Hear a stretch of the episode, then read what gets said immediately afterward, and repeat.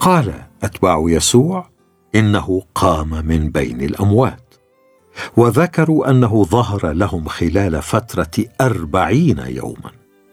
أراهم أيضا نفسه حيا ببراهين كثيرة وفي بعض الترجمات براهين مقنعة أو براهين أكيدة.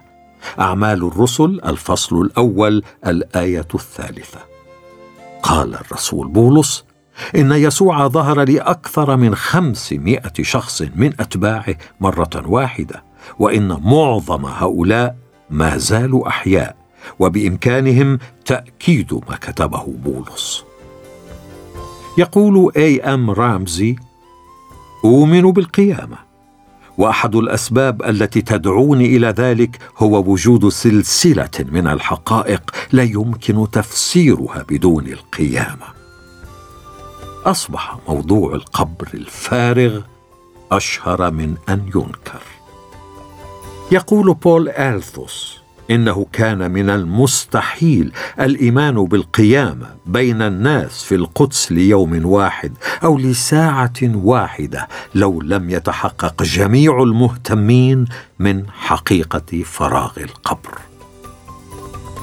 ويستنتج بول الماير قائلا إذا قمنا بتقويم الأدلة بعناية وموضوعية فإن من المبرر حسب قواعد البحث التاريخي أن نستنتج بأن القبر الذي دفن فيه يسوع كان فارغا فعلا في صباح أول فصح. ولم يكتشف حتى الآن أي دليل من إيه مصادر أدبية أو النقوش أو علم الآثار يمكن أن يدحض هذه الحقيقة. كيف يمكننا أن نفسر حقيقة القبر الفارغ؟ هل يمكن أن يعزى ذلك لسبب طبيعي؟ يؤمن المسيحيون بناء على أدلة تاريخية قاطعة بأن يسوع قام في الجسد في زمان ومكان معينين بقوة الله غير الطبيعية. قد تكون هنالك صعوبات كبيرة أمام الإيمان بها لكن المشاكل المتضمنة في عدم الإيمان بها تضع أمامنا صعوبات أكبر. كان للموقف عند القبر بعد القيامة دلالة هامة. فقد كسر الختم الروماني. وكان العقاب الطبيعي لذلك هو أن يصلب الذين قاموا بذلك بشكل مقلوب. ولقد تم رفع الحجر وتم إبعاده ليس عن المدخل فحسب. وإنما عن منطقة القبر فكأنه رفع وحمل بعيدا لاذت وحدة الحرس بالهرب يذكر لنا جوستن في كتابه الدايجست ثمانية عشرة جريمة يمكن أن تعاقب عليها وحدة الحرس بالموت وتشمل النوم أثناء الحراسة أو ترك موقع الحراسة. جاءت النساء ووجدنا القبر فارغا فأصبن بالذعر ورجعنا وأخبرنا الرجال. هرع بطرس ويوحنا إلى القبر فسبقه يوحنا لكنه لم يدخل القبر. نظر إلى الداخل ولم يرى غير الأكفان الفارغة. لقد اخترقها جسد المسيح وخرج إلى وجود جديد. وعليك أن تعترف بأن أمرا كهذا سيجعلك مؤمنا ولو مؤقتا على الأقل. إن النظريات التي قدمت لتفسير القيامه بأسباب طبيعية نظريات ضعيفة وهي في الواقع تساعدنا على بناء ثقتنا على حقيقة القيامة. هل كان قبرا آخر؟ تفترض نظرية اقترحها كيرسو بليك بأن النساء اللواتي أبلغن عن الجثة المفقودة ذهبن خطأ إلى قبر آخر. وإذا كان الأمر صحيحا فلابد أن التلاميذ الذين انطلقوا للتحقق من أقوال النساء ذهبوا إلى هذا القبر الآخر أيضا. غير أننا نستطيع التأكد من أن السلطات اليهودية التي طالبت بوضع حراسة رومانية على القبر لمنع سرقة الجثة لا يمكن أن تخطئ فيما يتعلق بموقعه.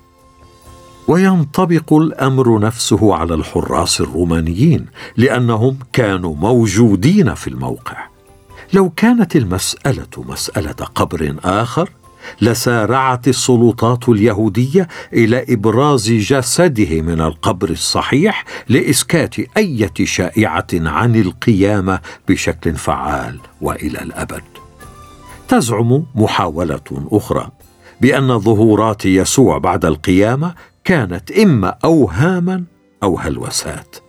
ولا تتفق هذه النظرية مع المبادئ النفسية التي تحكم ظهور الهلوسات.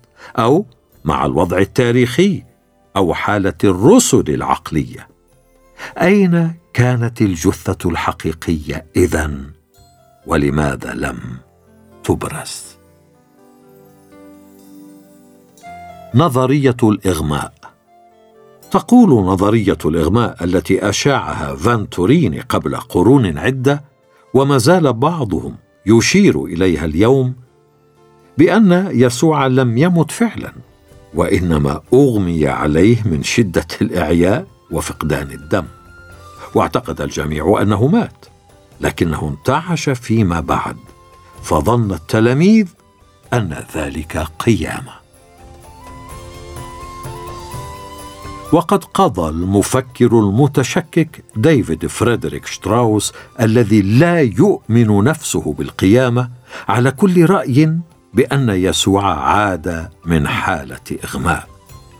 من المستحيل على إنسان سرق وهو نصف ميت من القبر زحف في الليل ضعيفا مريضا محتاجا لعناية طبية وتضميد لجراحه وتقوية واهتمام واستسلم لآلامه أن يعطي التلاميذ انطباعا بأنه غلب الموت والقبر وأنه رئيس الحياة انطباعا يشكل أساسا لخدمتهم في المستقبل.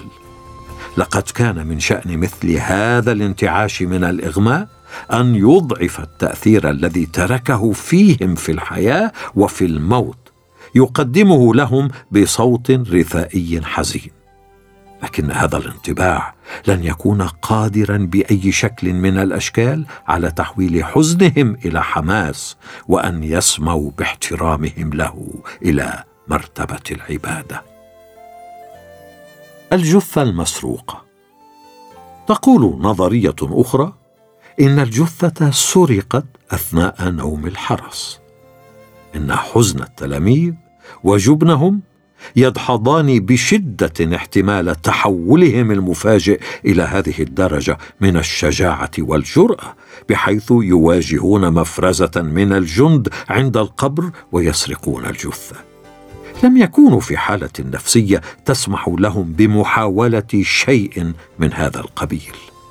علق جي أن دي أندرسون عميد كلية الحقوق في جامعة لندن ورئيس قسم القانون الشرقي في كلية الدراسات الشرقية والإفريقية ومدير معهد الدراسات القانونية المتقدمة في جامعة لندن على فكرة سرقة التلاميذ لجثة ياسوع بقوله سيكون هذا العمل مناقضا تماما لكل ما نعرفه عنهم عن تعليمهم الأخلاقي ونوعية حياتهم وثباتهم أمام الاضطهاد والمعاناة.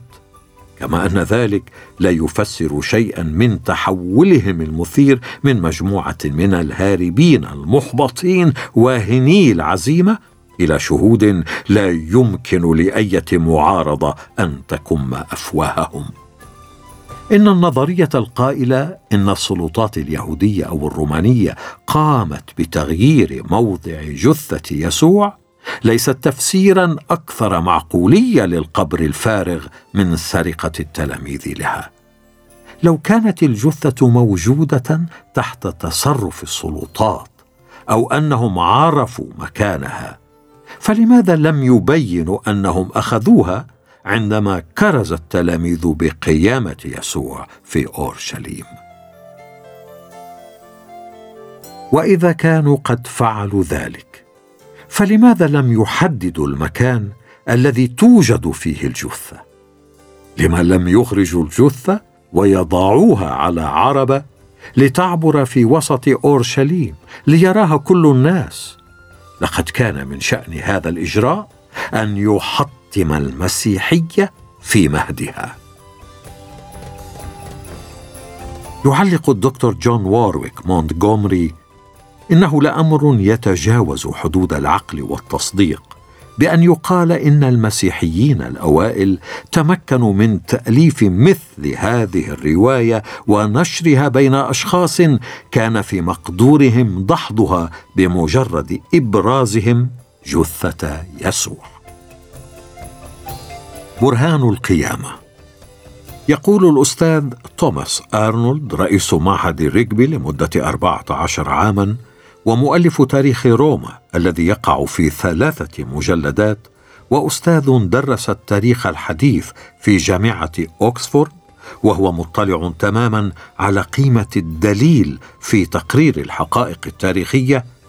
اعتدت لسنوات طويلة دراسة تواريخ العصور الأخرى ودراسة الأدلة التي قدمها الأشخاص الذين كتبوا عنها وتقويم هذه الأدلة. وأنا متيقن بأنه لا توجد حقيقة في تاريخ الجنس البشري برهنت بأدلة مختلفة أفضل وأوفى من تلك الآية التي أعطانا إياها الله بأن المسيح مات وقام ثانية من بين الأموات. وهذه حقيقة لا بد أن يقبلها كل باحث منصف. يقول العالم الإنجليزي بروك فوس ويسكوت إذا أخذنا الأدلة مجتمعة فليس من المبالغه القول إنه لا توجد حادثة تاريخية مدعومة ببراهين أفضل وأكثر تنوعا من قيامة المسيح. ولا يوجد أي نقص أو عيب في الأدلة المقدمة عليها سوى الافتراض المسبق بعدم صحتها. الدكتور سايمون جرينليف أحد أعظم العقول القانونية في هذا القرن وكان أستاذ القانون الملكي في جامعة هارفارد كتب عنه اتش دبليو اتش نوتس في قاموس سير الأعلام الأمريكيين. يعود الفضل في ارتقاء كلية حقوق هارفارد إلى مكانتها البارزة بين كليات الحقوق في الولايات المتحدة الأمريكية لجهود ستوري أستاذ الحقوق السابق وجرينليف ألف جرينليف أثناء تقلده منصب أستاذ القانون في جامعة هارفارد مجلدا شرح فيه القيمة القانونية لشهادة الرسل بقيامة المسيح. وقد لاحظ بأنه كان يستحيل على الرسل أن يثابروا على تأكيد الحقائق التي رووها لو لم يكن يسوع قد قام فعلا من بين الأموات ويعرف ذلك كحقيقة مؤكدة كأية حقيقة أخرى. وخلص جرينليف إلى القول إن قيامة يسوع كانت أحد أفضل الحوادث التاريخية توثيقا حسب قوانين الأدلة الشرعية المعمول بها في محاكم العدل. شرع محام آخر واسمه فرانك موريسون في دحض الأدلة على القيامة. اعتقد بأن حياة يسوع كانت إحدى أفضل السير التي عرفها التاريخ. لكن بالنسبة للقيامة فقد اعتقد أن أحدهم دس هذه الأسطورة في قصة يسوع. فعزم على أن يكتب سجلا للحوادث التي حصلت في أواخر الأيام التي عاشها يسوع على الأرض.